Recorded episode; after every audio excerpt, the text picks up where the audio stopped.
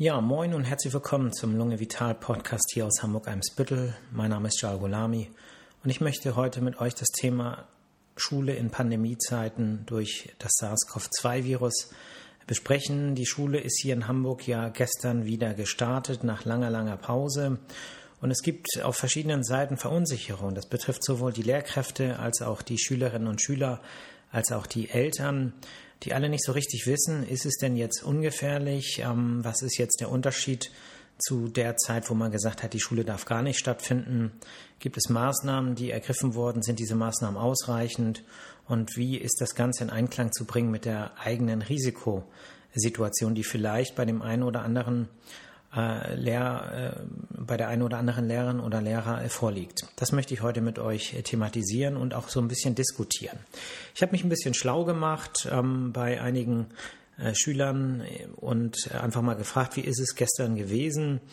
Ähm, eine Schule aus Othmarschen zum Beispiel, wo ich ein paar Informationen habe, da ist es so, dass ähm, in den Klassenräumen während des Unterrichts die Masken von Schülerinnen und Schülern getragen, äh, abgenommen werden können.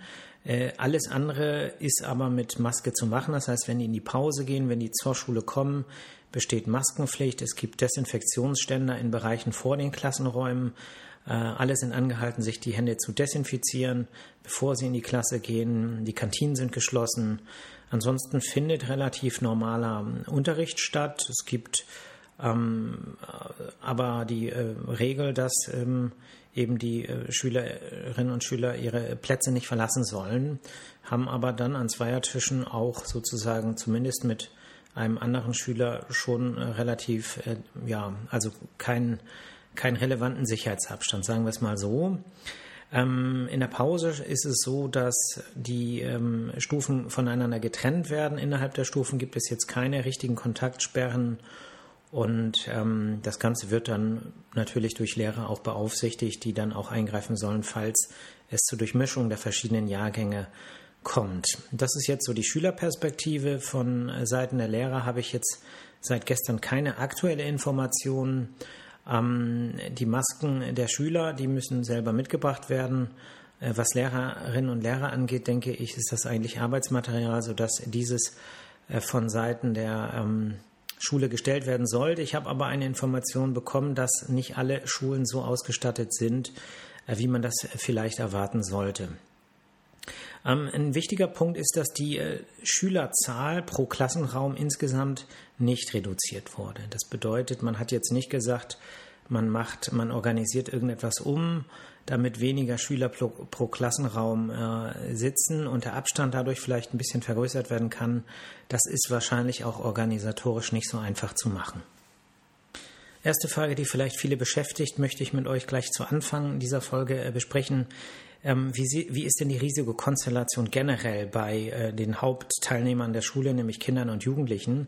Da gibt es ähm, unterschiedliche Ergebnisse in der aktuellen äh, Datenlage.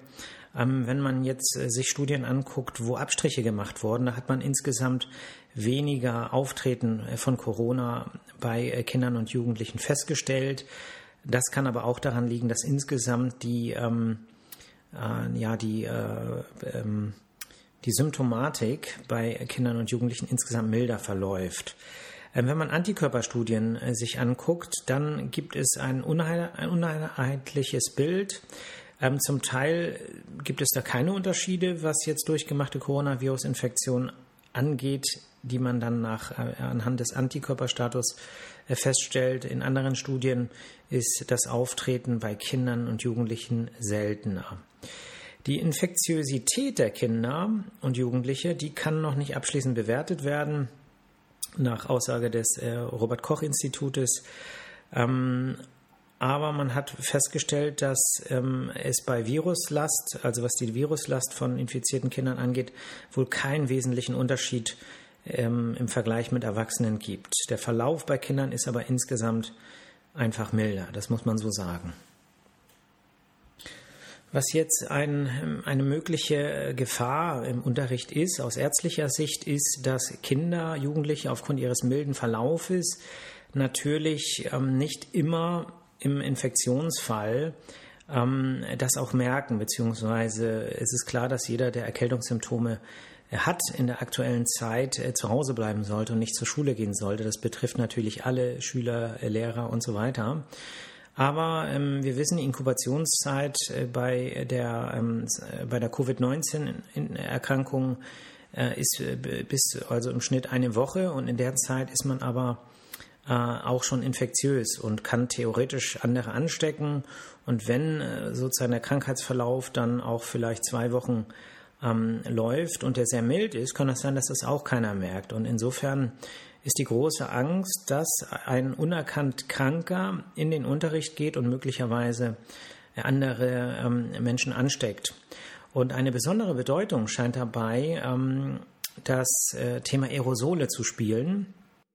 Und Aerosole sind ähm, flüssige oder feste Stoffe, die auf, also Partikel, kleine Partikel, die aufgrund ihrer geringen Größe in der Luft schweben. Leitet sich ab aus den Worten Aero äh, von Luft und Sol von Lösung. Von der Größe her sind die winzig, zwischen 0,1 Nanometern und 10 Mikrometern. Äh, nur damit ihr euch das mal so vorstellen könnt, so ein kleiner äh, Partikel, so ein Aerosolpartikel braucht, um aus zwei Metern Höhe ähm, zum Boden zu sinken, bei, äh, also ohne Wind, ohne Luft, ähm, ohne Turbulenzen, sage ich mal, zehn Minuten. Ja, ein Partikel, der ein, Mikro, äh, ein Mikrometer groß ist, braucht für das schon mehrere Stunden, also bis zu zehn Stunden. Ähm, man hat festgestellt, dass das SARS-CoV-2-Virus in Aerosolen bis zu drei Stunden lebensfähig bleibt mit abfallender Potenz. Die Halbwertszeit in Aerosolen äh, für das SARS-CoV-2-Virus beträgt eine Stunde.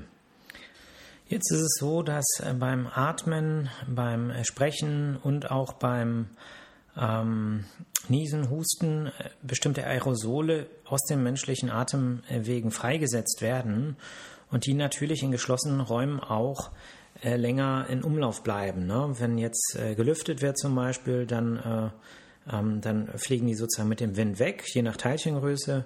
Und äh, deswegen spielt das eine besondere Rolle ähm, in geschlossenen Räumen. Jetzt ist es so, dass nicht jedes Partikel gleich gefährlich ist. Was die Größe angeht, sind die, ähm, die Tröpfchenpartikel in den Aerosolen sehr groß, dann gelangen die gar nicht in die tiefen Atemwege, sondern bleiben in den oberen Atemwegen und äh, sind die Partikel sehr, sehr klein, dann atmet man die zwar ein, auch in die tiefen Atemwege, die bleiben aber quasi ähm, mit dem Luftstrom. Das bedeutet, die kommen sozusagen, gehen in die äh, tiefen Atemwege rein, aber ungefähr 80 Prozent dieser Partikel werden letztlich wieder mit ausgeatmet und lagern sich nicht ab. Man darf also nicht denken, dass sozusagen per, also an sich der, ähm, dass die Aerosole, wenn man sie jetzt zum Beispiel abkriegt, immer krank machen. Und man darf auch nicht vergessen, dass es eine infektiöse Dosis gibt. Und es kommt natürlich auch immer darauf an, wie viel ähm, davon letztlich eingeatmet äh, wird und ähm, ja, wie hoch da drin die Viruslast ist. Ähm, in geschlossenen Räumen ist das ein Thema. Man hat ähm, festgestellt, dass es natürlich Maßnahmen gibt, da das Infektionsrisiko äh, zu vermindern.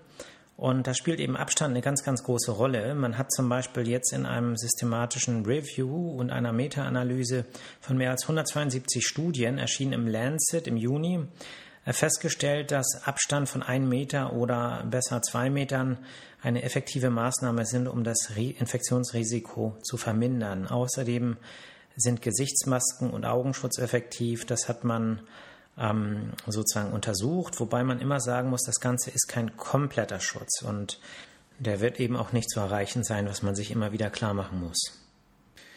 Ja, also was kann man tun? Wie kann man das Risiko für sich, für die Schüler, ähm, für alle Beteiligten äh, möglichst reduzieren?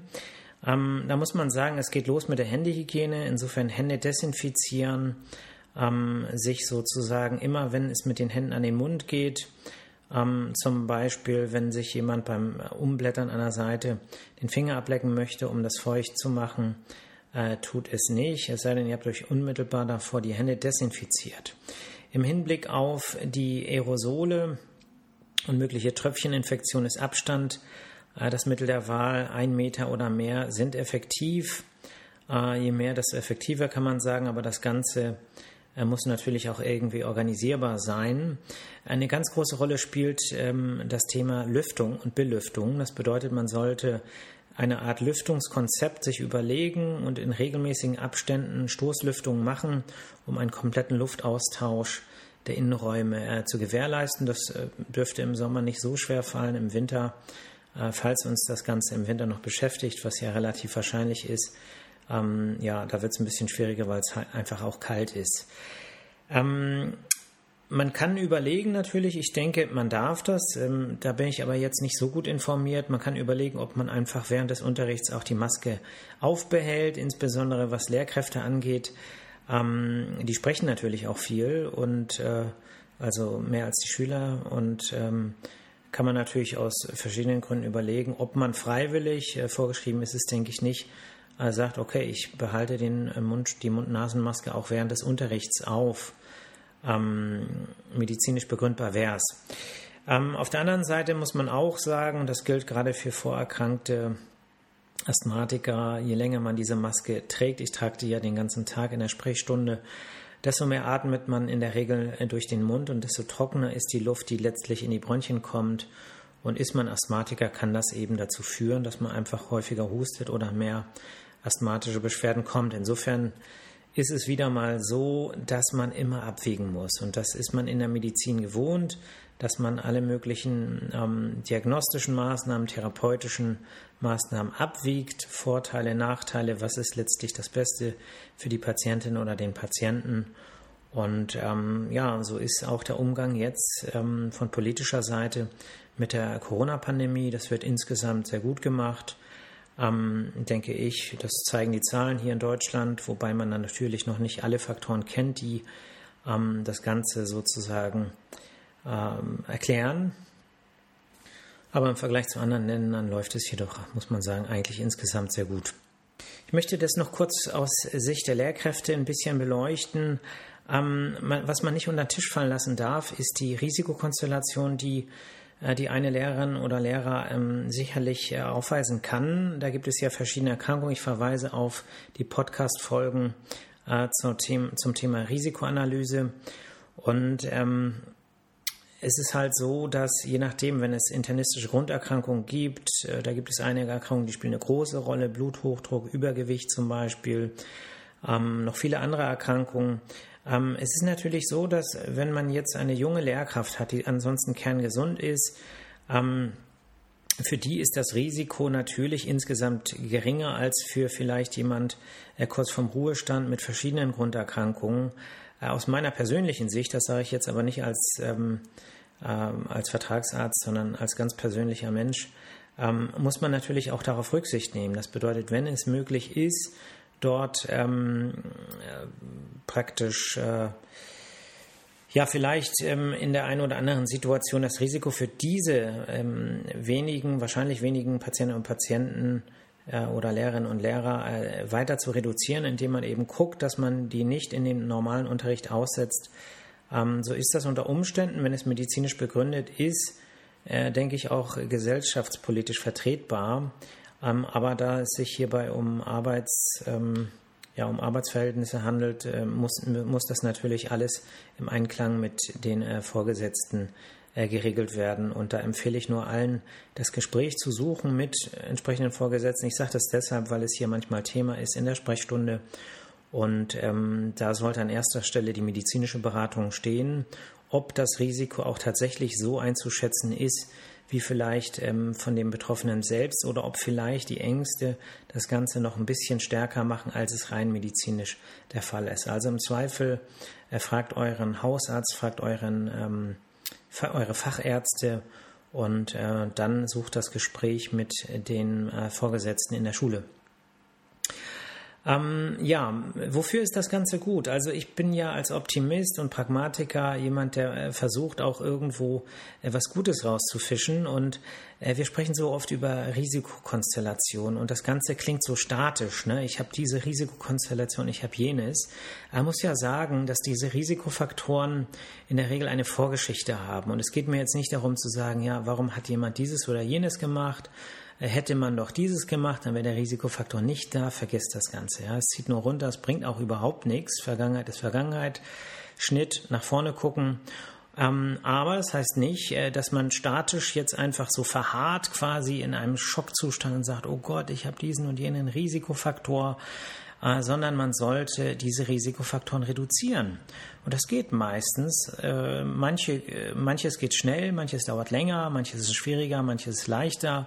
Beispiel ähm, Risikofaktor Bewegungsmangel. Ja, wir wissen, das ist ein Risikofaktor für viele Erkrankungen, für Diabetes, für einen Herzinfarkt, führt durch seine Folgeerkrankungen auch ähm, natürlich zu anderen ähm, Risikofaktoren, zum Beispiel auch letztlich für einen schweren Verlauf. Ne? Das ist dann aber so eine Art Kettenreaktion. Ähm, und den kann man relativ einfach beheben, indem man einfach anfängt, sich regelmäßig zu bewegen. So, das bedeutet, wandelt eure Angst, wann, wann, wandelt sozusagen das Ganze um in Energie, in Tatendrang, in etwas, ja, das euch voranbringt. Also ne, nicht nur den Fokus auf uh, Gefahr, Risikofaktor und so weiter legen und dann so ein bisschen, ja, in so eine, ja, ich will nicht sagen Opferrolle, aber ja, sozusagen sich diesem Schicksal fügen zu müssen, diesem Gefühl hingeben, sondern einfach zu sagen, okay, ähm, Vergangenheit ist Vergangenheit, jetzt will ich aber daran was ändern und das Ganze dann schrittweise äh, anzugehen. Ne? Und da ist ein guter Trick, was Motivation angeht, sich das zu portionieren, dass man nicht sagt, so auf einmal drehe ich mein ganzes Leben komplett um und lebe nur noch gesund und mache nur noch alles für die Gesundheit. Das klappt meistens nicht, weil es einfach zu anstrengend ist und zu viel Energie kostet und der Tag, der Arbeitsalltag und das ganze Leben kostet ja schon so viel Energie. Aber irgendwo sollte man anfangen und ähm, dann kann vielleicht sogar diese ganze Situation jetzt, diese ganze Corona-Epidemie auch irgendwas Gutes mit sich bringen. Auch wenn man das vielleicht jetzt noch nicht weiß, aber in fünf Jahren, in zehn Jahren sagt man, wow. Und da in dieser äh, Krise, da ist mir klar geworden, dass ich das und das gemacht, äh, falsch gemacht habe und jetzt anfangen möchte, da was zu erreichen. Ja, Insofern mutig sein, was das angeht, sich nicht von der Angst lähmen lassen. Denkt dran, nichts ist hundertprozentig sicher. Das ganze Leben ist ein Risiko und ähm, ja, anpacken, leben. Und ich finde, das ist ein gutes Schli äh, Schlusswort. Und wie ich das so immer zu sagen pflege, passt auf euch auf, ähm, seid gut zueinander, seid gut zu euch selbst. Seid nicht zu streng mit euch, ähm, tut was für die Gesundheit, tut was für andere Menschen. Und ja, genießt das Leben, genießt das schöne Wetter, trinkt ausreichend, es ist verdammt heiß. Ähm, also nicht zu viel der Sonne aussetzen, denkt an Hautschutz. Und ähm, ja, dann freue ich mich, wenn ihr nächste Woche Freitag wieder einschaltet. Und schickt mir Fragen, schickt mir Fragen. Ähm, es kommen viel zu wenig Fragen. Ich würde gerne Fragen und Antwortsendungen machen, aber es kommt einfach zu wenig. Also Schreibt mir auf allen Kanälen, was euch interessiert, was ich vielleicht mal in der Sendung bringen soll. Ja, und dann wünsche ich euch allen ein schönes Wochenende. Bis dann. Ciao.